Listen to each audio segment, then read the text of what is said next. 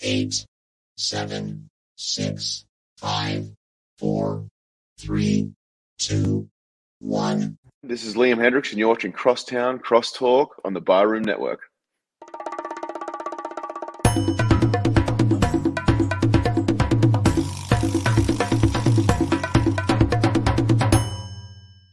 Some may find the following disturbing. Discretion is advised. Every summer in Chicago, the sunshine spotlights the city's spectacular skyline.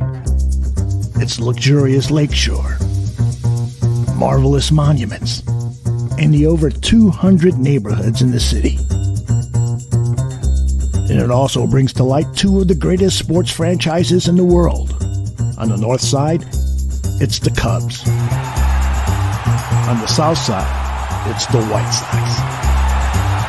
This is Crosstown Crosstalk.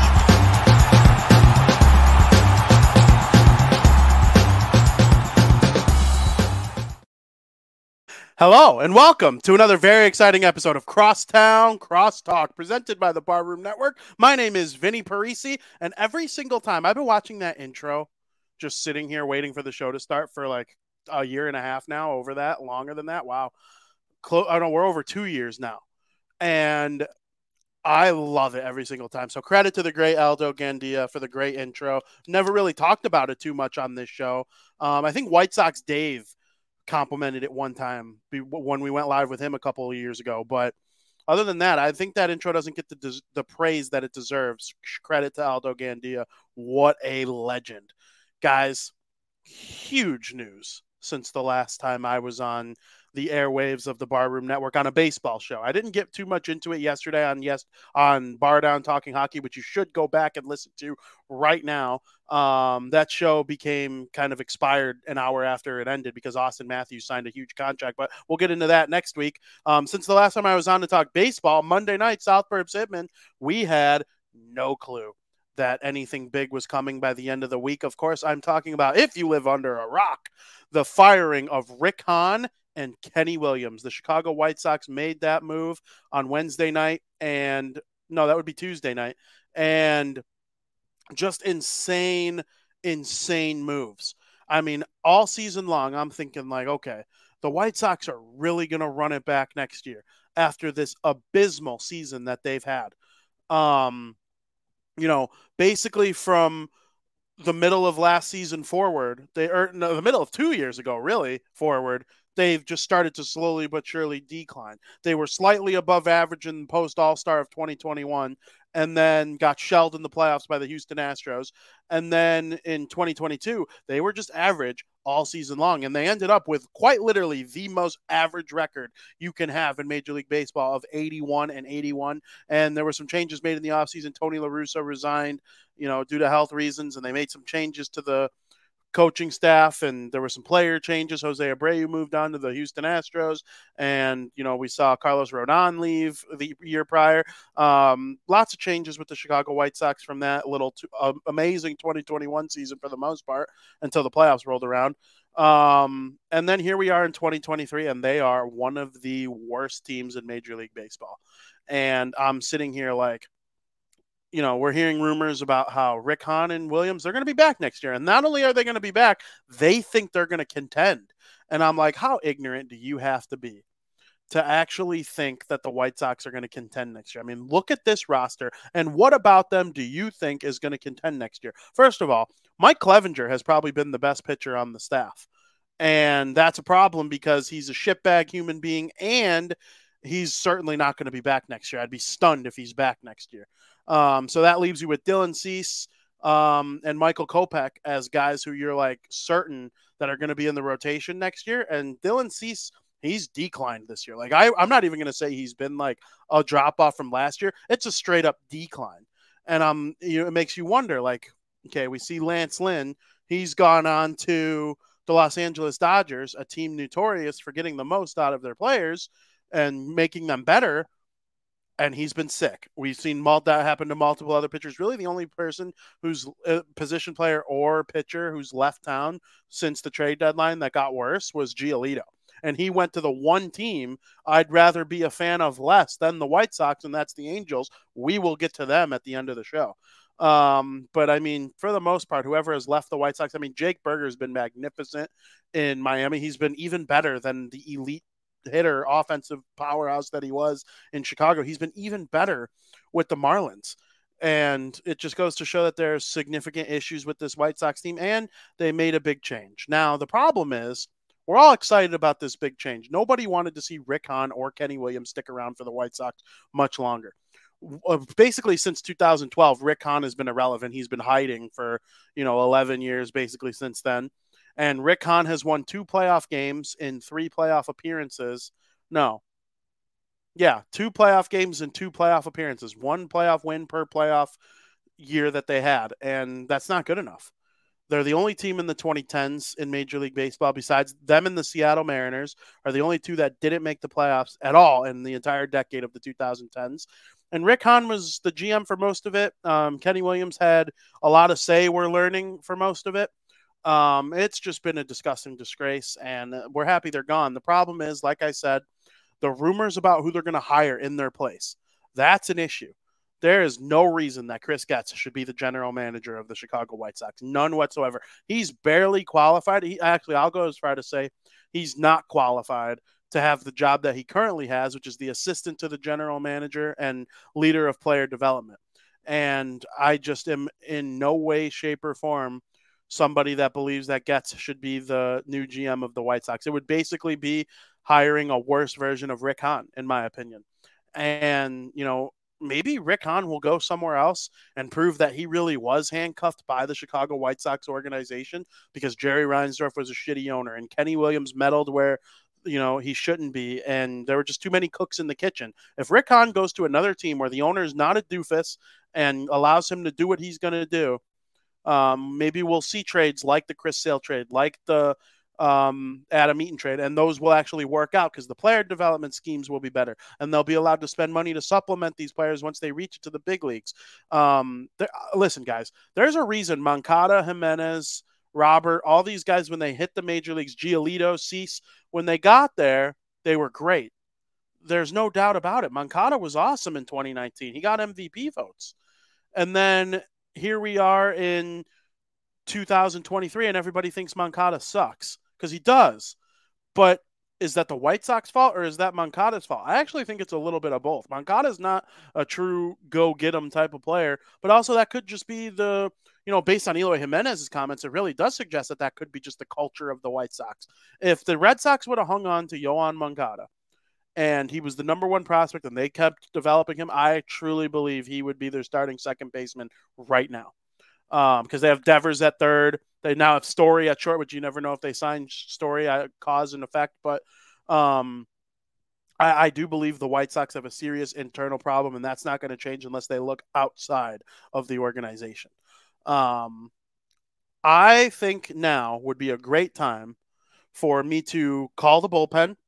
Um, there's somebody I have been meaning, wanting, begging to talk about this with for the last couple days. Um, my co-host on the South Burbs Hitman podcast, Joe Mandel. I'm very excited to chat him up and see what he thinks of the move. What's up, buddy? White Sox. What is going on, Joseph? A lot. Busy week in sports, man. It is a busy week in sports. The team on your head is starting to make me a little worrisome too, with all the injuries they've had. Yeah, you know, such is life in Chicago. Literally. But Joe, we actually, outside of a couple text messages here and there, haven't been able to dissect with one another the moves that were made by the White Sox. Take me through your head now. I'll, you know, we're about 72 hours. No, I'm not good at math. However many hours we are removed from the announcement. It was about five o'clock Central Time on um, Tuesday night. Yep. Where are you at now? Not not so much immediate reaction. You could go watch the South Burbs Hitman immediate reaction with Joe Mandel and Mike North to get that. Now that you have some time to digest it, where are you at on this news? I mean, I was happy when it happened, and uh, I'm still happy. But like this internal hiring stuff is the stuff that's starting to scare me. It's not. It better not be Chris Getz, like you were saying before I came on. Then there's only one other name internally for a guy that was Ozzie Guillen's prediction to be the next GM, and that's Jim Thome. Um, again, is he qualified to be a GM at this point? I, I don't think so. I think he needs more time in the front office. Not saying he's not a Hall of Famer, because clearly Jim Thome is one of the greats in baseball history. You got to go outside of the organization, Vinny. I don't think there's any way you can do this without doing that to change that culture. Pedro talked about changing of culture, right? And they need to change the culture. Keynan Middleton, his comments stirred up changing culture. You don't do that by hiring somebody internally to be your next GM. Uh, everyone's preaching the Theo train. Would be great, right? But there's only one way you're getting Theo to come out and do that. And you got to offer him an ownership stake in the team. I think that's I think, the only way it happens. I think that's something the White Sox should do, should consider. I mean, he's been in Chicago before. Um, I, I, I really wouldn't settle if I'm the White Sox. I know Jerry Reinsdorf doesn't care about, you know, taking this team to the next level. Like it's nothing more than a business to him. Mm. But I mean, Jon Morosi today reported a couple potential candidates. He mentioned Getz, who's the assistant GM and the top internal candidate. I don't think there's any denying that Getz is the top internal candidate, which is exactly why nobody internal should be considered at all. But he mentioned James Click, who is the architect of the defending World Series champion Houston Astros, and he's currently with the Toronto Blue Jays as a vice president of strategy. And then they have he listed Preston Mattingly, who's a Phillies executive, and he's from Indiana, suggesting that there's a chance he grew up a White Sox fan. Um, uh, are do any of those names intrigue you, or are you just kind of like, I really want, you know, this person or nobody? I'm intrigued by all those names that are outside of the org. I think they're all quality options. I think hiring internally would be the big, big mistake here. Obviously, there's a long way to go. I know Jerry said, I believe it, Jerry said they'd figure this out by the end of the season.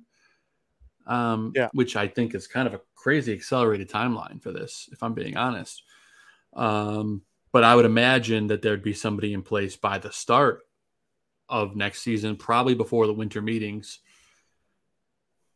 but it's not. It better not be Chris Getz because uh, it's just more of the same. He's he's he's Hahn 2.0, and we don't need that.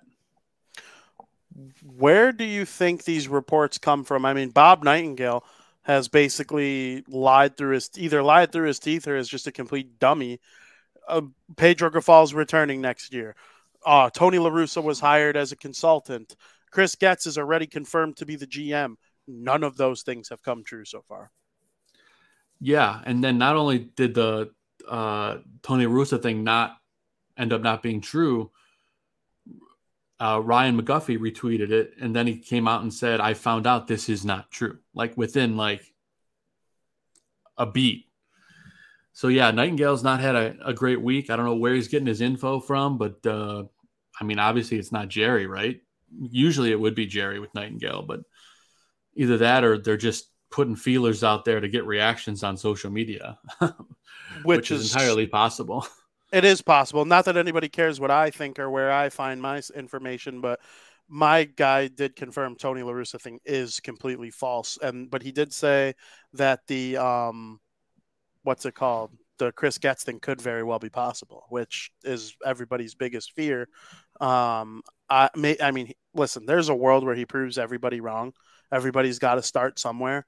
Mm-hmm. Um, but I don't get people praising the prospect development in the White Sox organization. I guess I guess you can say, and I'm trying to be fair to everybody. Chris Getz did nothing wrong to me, right? Like he was a mediocre White Sox player. They traded him to the Royals, and he's finished with the Blue Jays. Like whatever. I have no issues with Chris Getz, the person. He, the White Sox did successfully develop in a lot of ways a lot of the guys that we think stink today.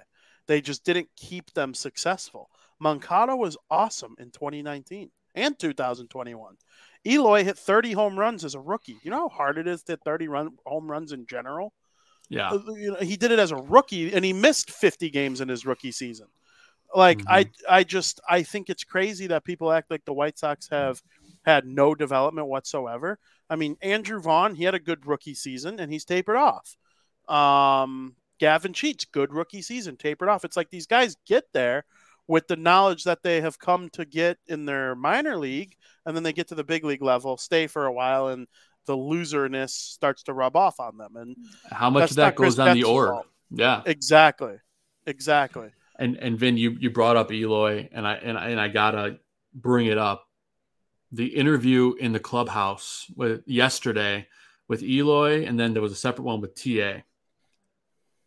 Obviously, I, I don't have the clip. I can't play the whole clip because it's you know it's in I think it's NBC Sports or whatever. Disgusting. These guys, they're asking about the change in leadership. They're asking about the change in culture and they could sound like they they could have sounded like they would have been 800 million places other than where they were. They didn't care. Eloy had no energy. TA had no energy. Just tell me about your thoughts on that, Vin, because those interviews are disgusting to me. I'm absolutely disgusted. I'm so disappointed in Eloy Jimenez specifically. I'm not really surprised that Tim Anderson, he's never really had like a, a I hate to say it, he's never really had like a winning attitude in baseball outside of the 2019 season when the whole change the game thing started. It did seem Mhm. like he was going to grab the bull by the horn there, but then he got so popular and he blew up so much. It kind of seemed like he started to get this like I'm the cool guy attitude, which he is a cool guy. I like Tim Anderson, but he never really struck me as the guy who's going to be the leader on this team. I thought Eloy Jimenez was going to be a voice on the White Sox for years and years to come. The way he acts on TV and he's waving to his mom and getting buckets of bubble gum pouring out on people and the the thing with Luis Robert in the outfield, yep, you got the bobblehead that proves it. I mean, he yeah, eh, that's a real Eloy Jimenez line from an interview he did after a game. They didn't Yeah, just pull that from nowhere. And he he just has fallen off so hard. Like we said, the organizational stink has just even rubbed off on him, and it, it is truly sad. Um, I I honestly think every player that's in that locker room has to be out, and they have to start fresh. There's just no way that this ever turns into a winning product with that type of culture. There's just no way. So in the offseason, Andrew Benintendi became the biggest White Sox contract in the history of the team, right? You think the guy would be a leader, maybe come forward, say something to the media? Nothing. Apparently, there was an in locker room meeting after all this culture stuff. And apparently, according to various reports, Benatendi was the fire leader of it. True or not, how has this guy not talked to the media? I it blows my mind a little bit because they got to have. I, I'm sure White Sox PR is in is in the ear of some of these guys saying you guys got to talk to the media today. Yeah, it's a joke. I mean, Benintendi, his leadership ability has been a joke. Um, he does make the most money in the history of any player in team history in terms of overall contract value. Um, but then I think back to his days in Kansas City, New York, and Boston. Boston specifically, because that's where he had the most success. He was never that guy.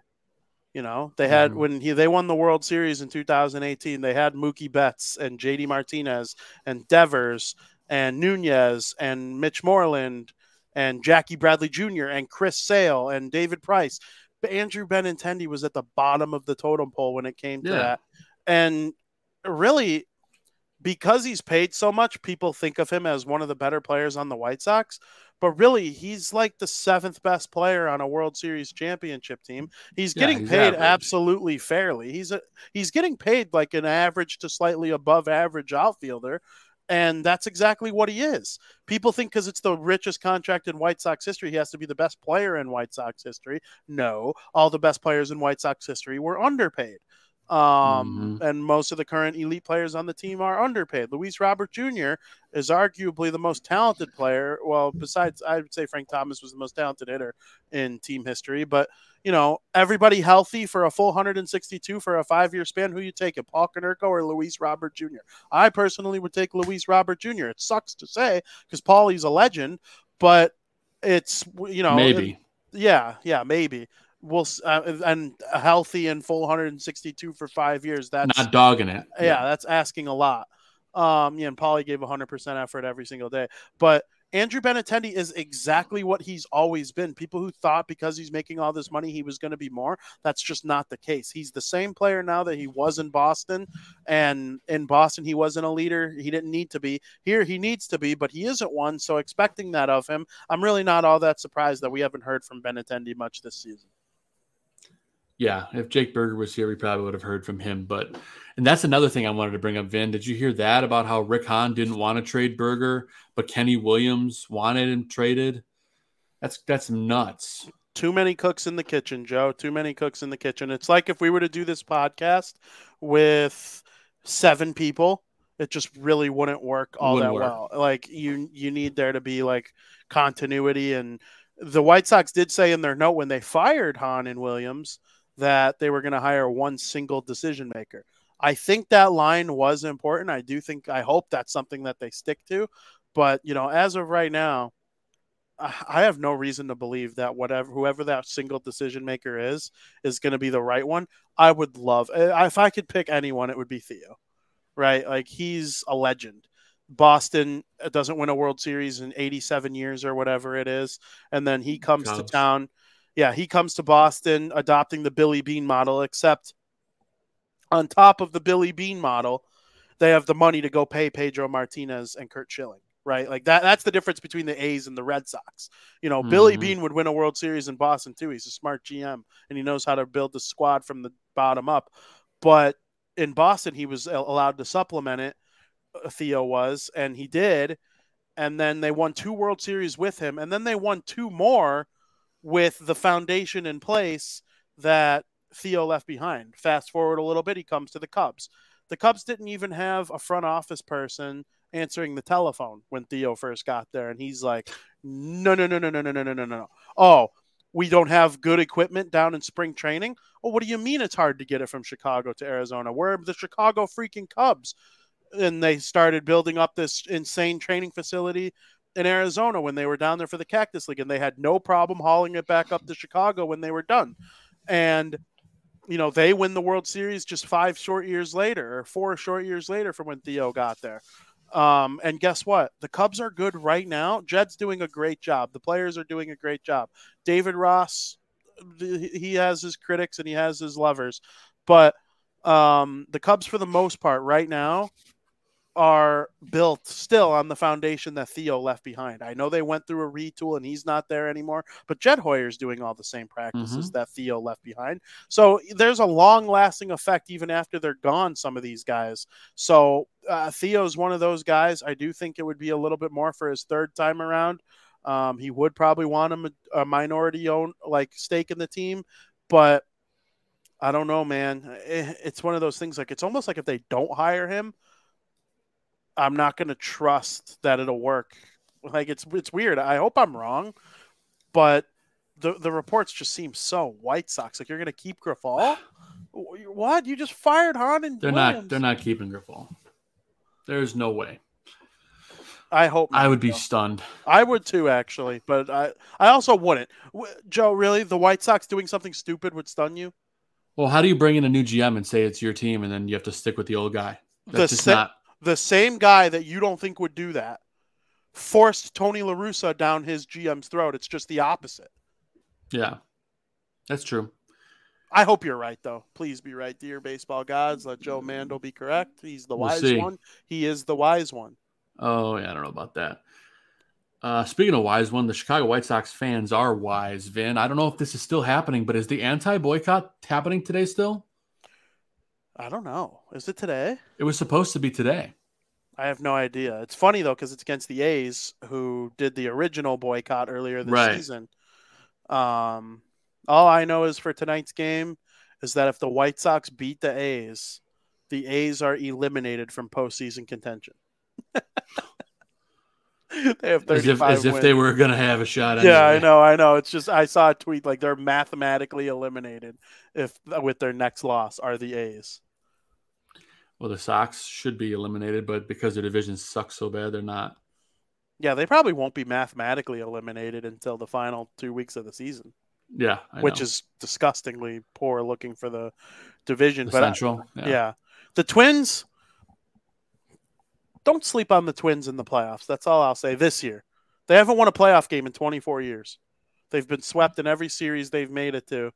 Um, but the Yankees aren't going to make it this year. And I just have this odd feeling that, like, once you're in, anybody can win. I do believe that. Once you're in, anybody can win. The NLCS last year was the Phillies and the Padres, two wild card teams.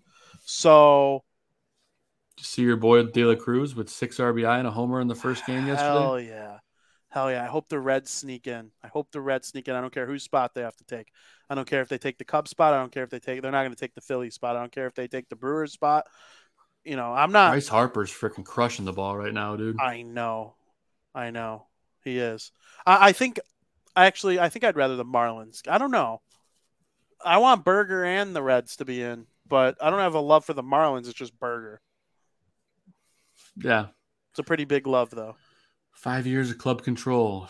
Stupid trade. Yeah. And all the prospects that have come to the White Sox have kind of stunk, including Jake Eder, who's got arm talent. There's no doubt. And I think next year he could come in knowing he's in a fresh organization. Ton of pressure know, on him though. Yeah, there is. There is. And that's sad because it's not his fault. Unnecessary pressure. Yeah. And I Because firmly, you can't make that deal without putting him in in the in the rotation. Yeah. I don't think. How do you pronounce Miami's GM's name? Kim NG. I think I it's don't know. Ing. Is it Ing? I believe it's Ing. I'm not 100% sure though. I'm pretty sure Kim Ing said on the radio in Miami, and the story didn't blow up the way it should have, that it was Kenny Williams who traded Jake Burger to the uh, Marlins. And then McGuffey kind of confirmed it a couple days ago. And I'm like, this is nasty, man.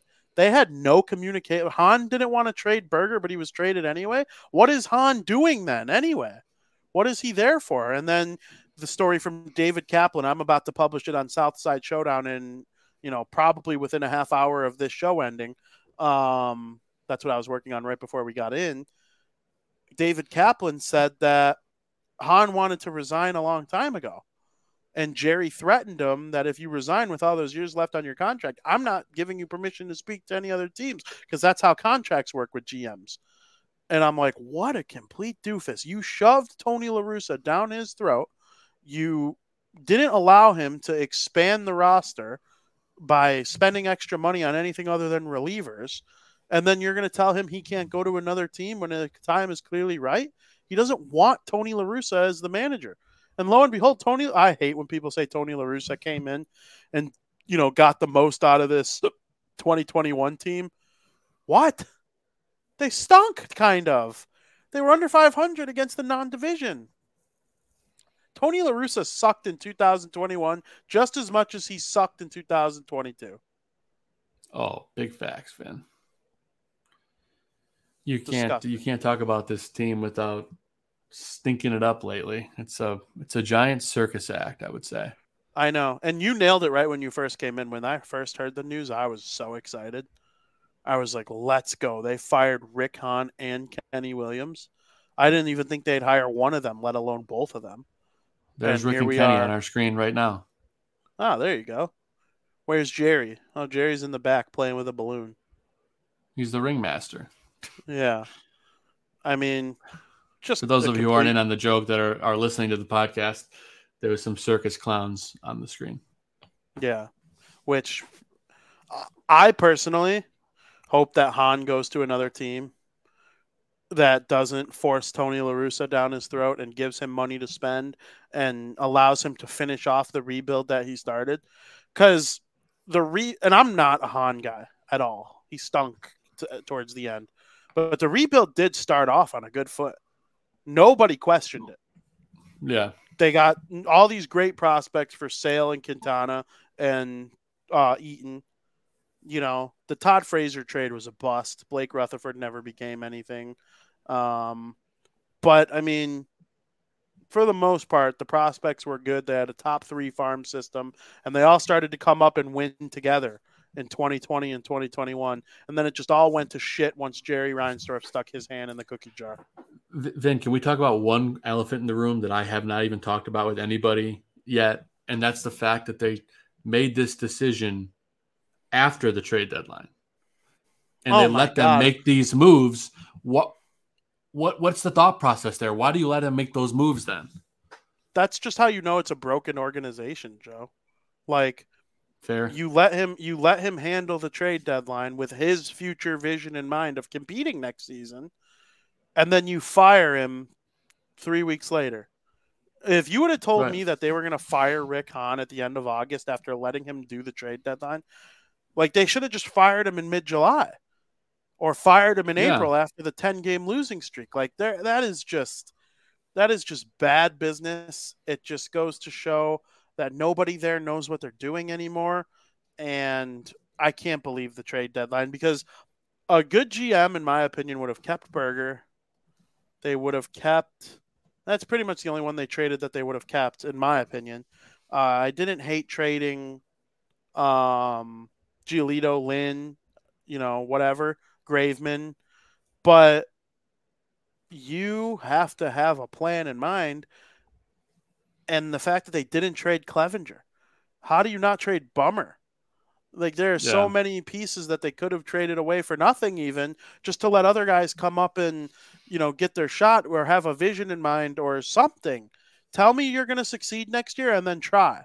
When Hahn told me they were trying to win next year after trading Giolito and Lynn and Reynaldo Lopez and Joe Kelly and Graveman, how can you look me in the eye and tell me you're trying to win next year after making those moves? You just look like an idiot because you couldn't even win when those guys were here. Yeah, it's disgusting, Ben. I uh I'm just happy those guys those clowns are gone and hopefully they don't make a clown decision after they're gone. Yeah, well, I'm not really counting on it, but at the same time, I don't know. I, I just want the White Sox to be good. I'm tired of White Sox Twitter has become a cesspool. There's no doubt it's become a cesspool. Everybody's mean to each other. Um, I bought, I contributed some money to the sell the team billboard, and then the guy who does it shits on me on Twitter. You know, like you know, if the one He person, did? yeah, if one person could get me to like Nick Madrigal, it'd be the guy who wrote this article. Like, screw you, dude. I'm never supporting your content ever again. You could lick my ass. I did I- not know that. I I just I don't get. And then he didn't respond when I was like calling him out, like, dude, uh, why are you? What did I do to you? You know, I don't. I'm not unfriendly with any White Sox fans on Twitter. There are people who are a holes, like you know who. I don't have to get into detail on specific this one specific corner of White Sox Twitter, but like outside of those guys. I have no beef with anybody. I didn't do anything to anybody. I try to be friendly with everyone. If you disagree with a baseball take of mine, that's fine. But you don't have to hate me. I don't hate you. I think your take is clownish too, but I don't hate you. In fact, I support your content. If you're trying to get in the content game and put your name out there and make yourself known and build this into something, good for you. Just because I disagree that you think somebody might deserve to stay or you might like Tony La Russa, like that's fine. Tony La Russa is the greatest manager who ever lived. I didn't think he was that good with the White Sox. That doesn't mean, you know, you have that other idiot on Twitter who likes to send the same GIF over and over again. Um, I'm not going No, to say any names. There's a few of those guys. I'm not going to yeah. say any names, but it has to do with the nationality that I am. Um, Uh-huh. that, that kid's just all over the place. I'm like, dude, you like Tony La Russa. I don't. That means I don't know anything about baseball. Like, what are you talking about? He was horrible with the White Sox. That's my opinion. But whatever. Just be nicer to people, White Sox Twitter. There's no reason to not be nice.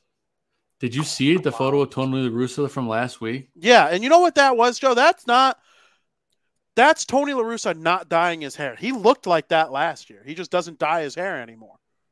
So like that guy was managing your team. That feeble ver- and I'm not ripping on Tony La Russa. I wish him all the health in the world. I hope he lives for another 100 years. They that was the guy managing the team last year. He just doesn't dye his hair anymore because he doesn't need to try and fool people into thinking he's a competent manager anymore. He's not a competent manager. He wasn't last year. The game has passed him by. And I feel bad because he clearly isn't in good health. He's an older man now, but no, can't be involved in baseball anymore. I, I have it here. I'm pulling it up actually, just so our viewers can see it. Yeah, he did. Uh, it was an interview on TV with the St. Louis Cardinals. You know, he was an all-time great manager with them. I would say, you know, that's probably the team he had the most success with, the St. Louis Cardinals. And he doesn't dye his hair anymore, so he looks even older than he did last year. So, I mean, people don't think that he grayed that much in one year, do they? I think there are people that probably think that, but There's let people me tell that you think something. that for sure. When you're 78 years old, that's what your hair looks like unless you dye it. So, you know, I'm already getting gray hair. I would say, I would say one eighth of all my hair is gray, and I'm 28 years old. So when I'm 78, I promise you that's what my hair is going to look like unless I dye it, as he did last year and the year before. Well, and it was very evident that he dyed it too. His hair, I'm, I'm like, my hair is not even that brown or man or whatever it was last year. Yeah. Tony La Russa made like my our 50 and 60 year old dad's hair look old. My dad's Yeah. bald, but he don't have hair. I'm probably not going to have hair. I mean, maybe. My dad was completely bald by my age. Well, look at But that. You, I'm sure I'll lose you it won. eventually. Yeah, I won that battle, but I don't You think I'm going to your win the mom. war. I, I've heard that before. That's the mom side. The mom's father. I just figured if your dad's got no hair and your mom's got hair, so just by default. But yes, you are technically correct as well for the genetic side. Yeah. Well, that's crazy. Uh, just don't be mean to each other on Twitter, dude. It's the freaking White Sox. We all want them to win. We might disagree on how they we think they're going to get there, but once they get there, we're all going to be happy. Right? Yeah. Like there were Red Sox fans that didn't want them to sign JD Martinez in 2018. And there are people that did. Well, okay, you can argue about it all off season long. Do you really have to hate each other for it? Because guess what? The Red Sox did sign JD Martinez. He had 30 bombs from them, came third in MVP voting that year, and they won the World Series. That's all we all Yeah, want at the end of the out. day. I think it worked out. Yeah. So we want to switch man. gears and talk about the other big story in baseball, Vin. Yeah, we can wrap up the show by talking about something that um that sucks. Joe, I, I was melancholy last night and I woke up and it was the first thing I thought about, honestly. It- It's like I'm so so sad about the news. Of course, if you don't know, Shohei Ohtani of the Los Angeles Angels has torn his UCL in his elbow. And for those of you who don't know, the UCL is the ligament in the elbow that routinely is given Tommy John surgery. So Shohei Ohtani, who had Tommy John once before in 2018, is going to not pitch the rest of the season, and they're going to see whether or not they need the Tommy John. Um, but I believe he's probably going to end up having Tommy John surgery right when the season is over. And this is this is bad news, right? Awful. Ota- Ohtani, first of all, he's in he's was just about to enter the third act of the greatest season ever. He has an under he's got a 3.14 ERA, I think, and 44 home runs. That just doesn't happen. A guy who could pitch and hit at a high level, especially. Yeah. And now, not only is his free agency that he's about to hit probably going to take a hit because nobody's going to give, you know, a one way player uh, hit may be the understatement of the century, Vin. like million, like hundreds I of think- millions of dollars. I think this co- will cost him two hundred million dollars at least yes, on that deal I agree. And because he was I- expected to get around five fifty, right? Absolutely. I've always said the knee is my least favorite part of the human body. The elbow is so far is so close in second place. Like those 'Cause, I two mean, ligaments yeah. suck. If you hurt them, you're done. And Because nobody's going to pay a hitter no, five fifty for a mega deal, no, not a hitter only. no. Absolutely. Mike Trout This didn't couldn't make have come that at a worse time. Judge didn't make that much, and Judge is a better hitter than Ohtani. Barely, but he is. Um, uh, it's sad, Joe. I almost cried last. I'm not even kidding. I literally almost teared up. Like he is gonna miss out on 200 million extra dollars because of it, and his future as a two way player is now in jeopardy. When he comes, Oh, if he if he has Tommy John, is he gonna come back and pitch as well? It's not he won't pitch next year. No, he won't pitch next year. He'll hit. He'll probably be their DH because he did. He was their DH in 2020, and he was recovering from Tommy John, but he did, couldn't play in like a position. Um, but I, I really hope Ohtani gets to do both for at least one or two more years after Tommy John. But it's he will end his career as just a DH for sure. Um, the fact that we got four solid seasons of Ohtani as a pitcher and a hitter is special. I don't think it's ever going to happen again. I honestly think I'll live out my life and pass away before that ever happens again. Um, but I mean, it was it's really sad. I mean, that is a generational athlete, not even baseball player, athlete. Like, it, imagine if every five games Connor McDavid suited up and played goalie, or Yeah. if if if Justin Fields also played corner. You know, th- that that's what the comparison is like to me, and we're gonna miss watching him pitch. It really sucks. It's bad news. and and it was a doubleheader. First game this happened, and then he Yep. plays in the second game and hits a home run. It's Yeah. like, He's unreal. come on, He's, he's, unreal. unbelievable. And he's a sweetie too. Did you see the interaction with him and De La Cruz on the Bates pass? Oh, De La Yeah. Cruz, De La Cruz, who's elite, just a phenomenon, touches him on the arm to make sure he's real. He's like, "Are you real?" He touches him, and then Ohtani's making fun of the way he swung at his big uh, hit. Oh, just just a real, genuine human being. I love that man, Ohtani. And but then, this this we brought up the losing two hundred million off the contract. You know, is it in a strange way the mishandling of Ohtani by the Angels and the mishandling of Mike Trout, who also ended up on the IL today, um, again after a day after coming back, a day after coming back. Correct. Is it possible that the mishandling of Ohtani sets him up to be more likely to return to the Angels? I would say the chance of him staying with the Angels has increased. Yes, because It's now. really up. now the New York Mets, the New York Yankees, the Boston Red Sox, the Chicago Cubs, the Seattle Mariners. I'm naming all the teams I think that have a chance at Ohtani. Los Angeles Dodgers. Um, you're gonna think I'm crazy. Atlanta Braves. I like. Why wouldn't crazy. they throw the bank at him? Um, and it wouldn't shock me if the Miami Marlins threw the bank at him. Uh, I don't think that. I think the Texas Rangers would had they not put a lot of money in deGrom, Eovaldi, all those guys.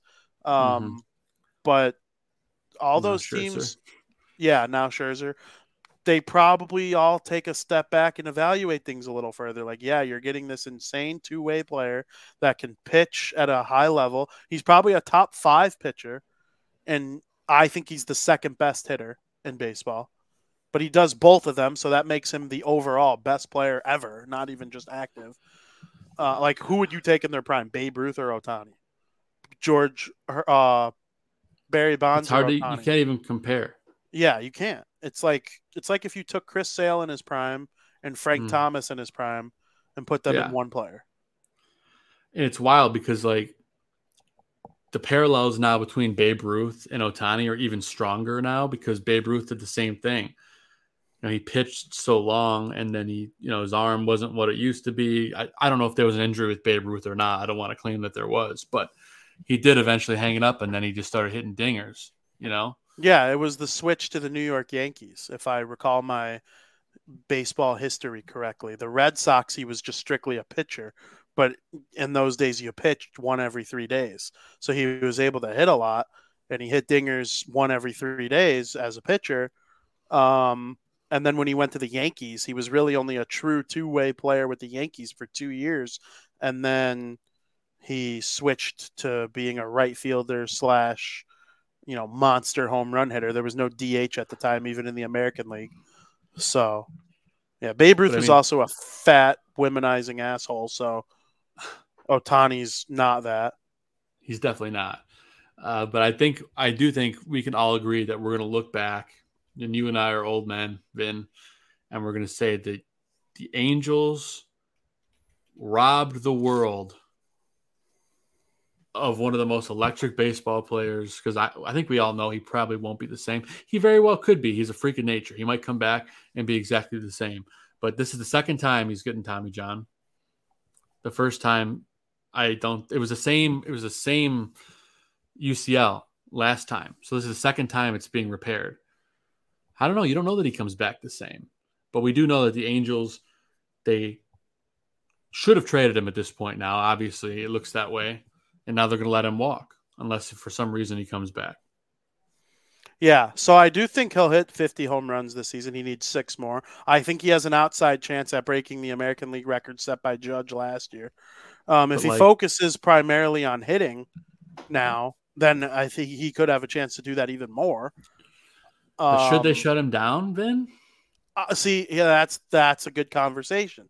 I think it's possible they should shut him down, but at the same time, he's a free agent. They don't know if he's coming back. Why would they shut him down? Why would they end their ticket revenue of every single game he pitches? Their ratings are through the roof because every household in Japan watches the Yeah. Shohei Ohtani starts, and then or the at bats, whatever. They tune in for Ohtani, and they sell more Ohtani merch than any other player in the league because of the international success. If he had five years left on his deal, then yeah, I absolutely would see the Angels doing something like that. But because of the current contract situation, what do they have to lose? They don't care. The Angels screwed over Ohtani so bad. They did. They screwed over themselves and Ohtani so bad, so bad. It's I'd rather be a White. Sox fan than an Angels fan. Yeah. Absolutely. And they have cool merch too. I have an Ohtani shirt and I have a couple Angels hats. They're a sick team. They're just assholes. Basically from the top to bottom. So, Yeah, it's it sucks. I, I knew for sure today you're going to want to talk about this, so that's why I'm like, uh, can we shit on the Angels? Yeah, no, I'm always down to shit on the Angels and praise Ohtani. Um, he's probably right there for my favorite player ever. I've thoroughly enjoyed these last handful of years. Um, there was a point where Crosstown Crosstalk was an Ohtani show. It wasn't a I baseball it. show. It was an Ohtani show. Um, yeah, I always defend him. Um, our pal Frank Mueller used to say that there's no way he does both for a long time. And boy, was he wrong. He said this in like 2018. There's no way he pitches and hits in the major leagues. There's no way. There's no way. There's no way. I'm like, dude, the frickin' dude is a beast. I didn't think he'd get to this level where he's the second best hitter and top five pitcher, but I don't know. I think it's uh, I think it's a big deal. We got some breaking news here in the sports do. world. Um, the first thing we'll touch on, I got this notification as well. I didn't see the second thing you put, but that sucks. Um, the first thing is Stephen Strasburg has retired from Major League Baseball.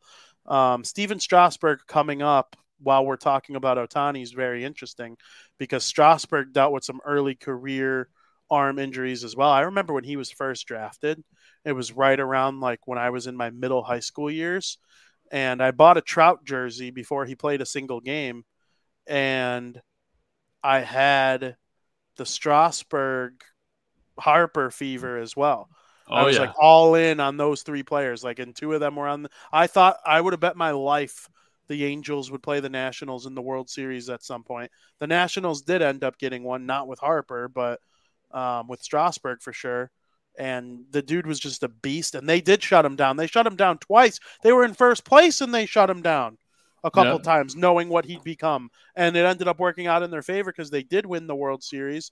But um, you know, it's that's what the difference between that and Ohtani is um, the fact that he had years left on his deal and you knew he'd be a Nat for a long time.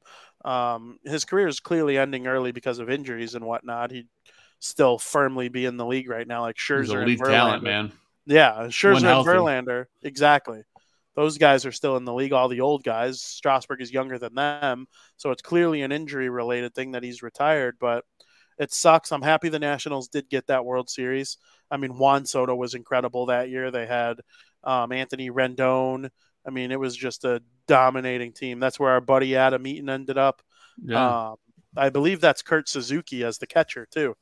Just an unreal team they were with Strasburg, and I wish him well in retirement. The other news that sucks just as bad, if not more. Wide receiver Jerry Jeudy carted off with a hamstring injury from the Denver Broncos. What's that all about? yeah. So this just broke a little while ago. I guess during practice, uh, they had to take him off in a in a cart. He held his right right leg just above the knee while riding on the cart. He could put. He said he couldn't put any weight on it, and they helped him in the locker room.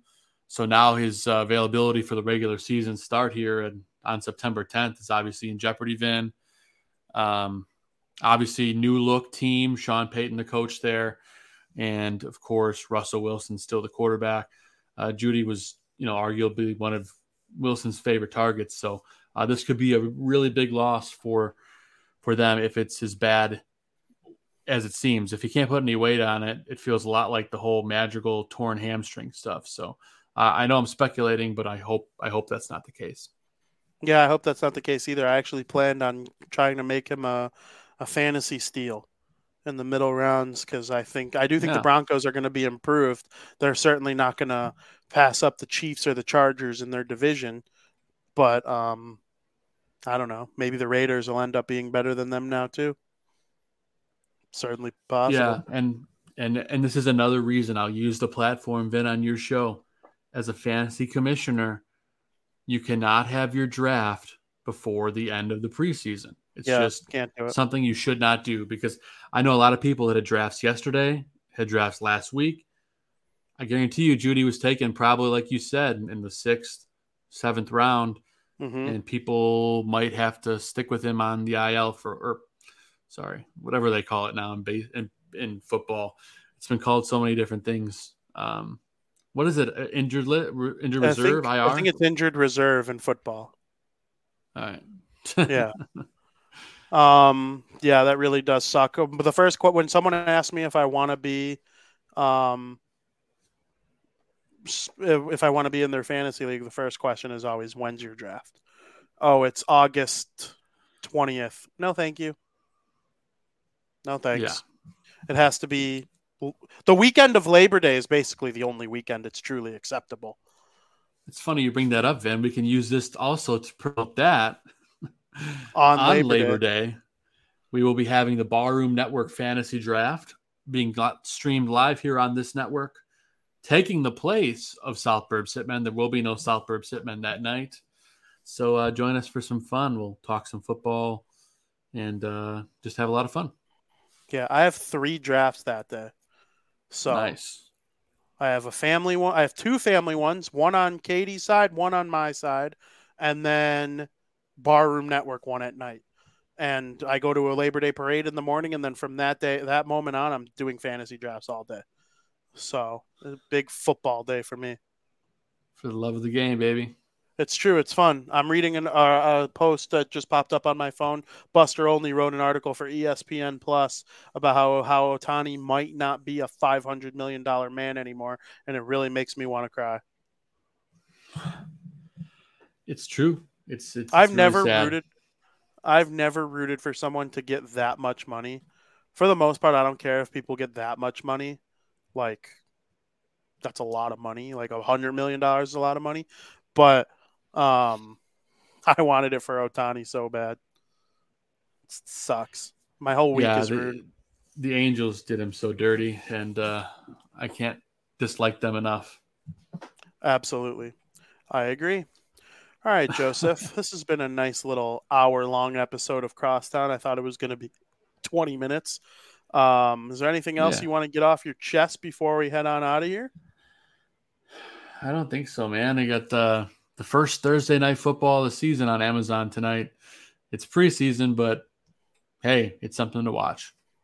Yeah, absolutely. It'll be on my TV. There's no doubt about it. Um, the White Sox are off. It might be on my TV even if the White Sox were on. The White Sox probably be relegated to either the little TV or the laptop if they were on, but they're not. So that'll be on. Um, I hope everybody enjoys it. Hockey's coming up. Bardown's getting going to get hot as well. So, and then the next time you see me and Joe on the airwaves of uh, the Barroom Network, unless somebody big dies, will be Monday night. will be Monday night uh, the South Burb Zitman. So make sure you tune into that. I hope oh, everybody are- enjoyed the you- program. you're doing a show tonight, aren't you? Sorry, not to cut you off. I'm not. I'm not. I couldn't No? make it tonight. Okay, I. I talked with those guys, Bears Country Podcast. I love them very much.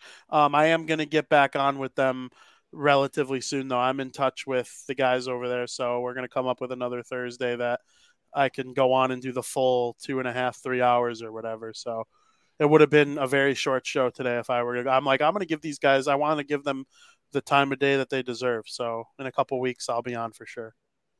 Hell yeah, man. Love it. Yeah. Make sure you go check those guys out. Bear Country Podcast. Type it in on YouTube. Foster and the dudes. They they are sick. I love it. So um, for everybody who tuned in in the chat, for everybody watching, listening on Apple, Spotify, YouTube, everything, that you could get a podcast. Thank you so much. We will see you later on Monday night, South Sitman, the rest of the great shows here at the Barroom Network. As always, thank you for listening.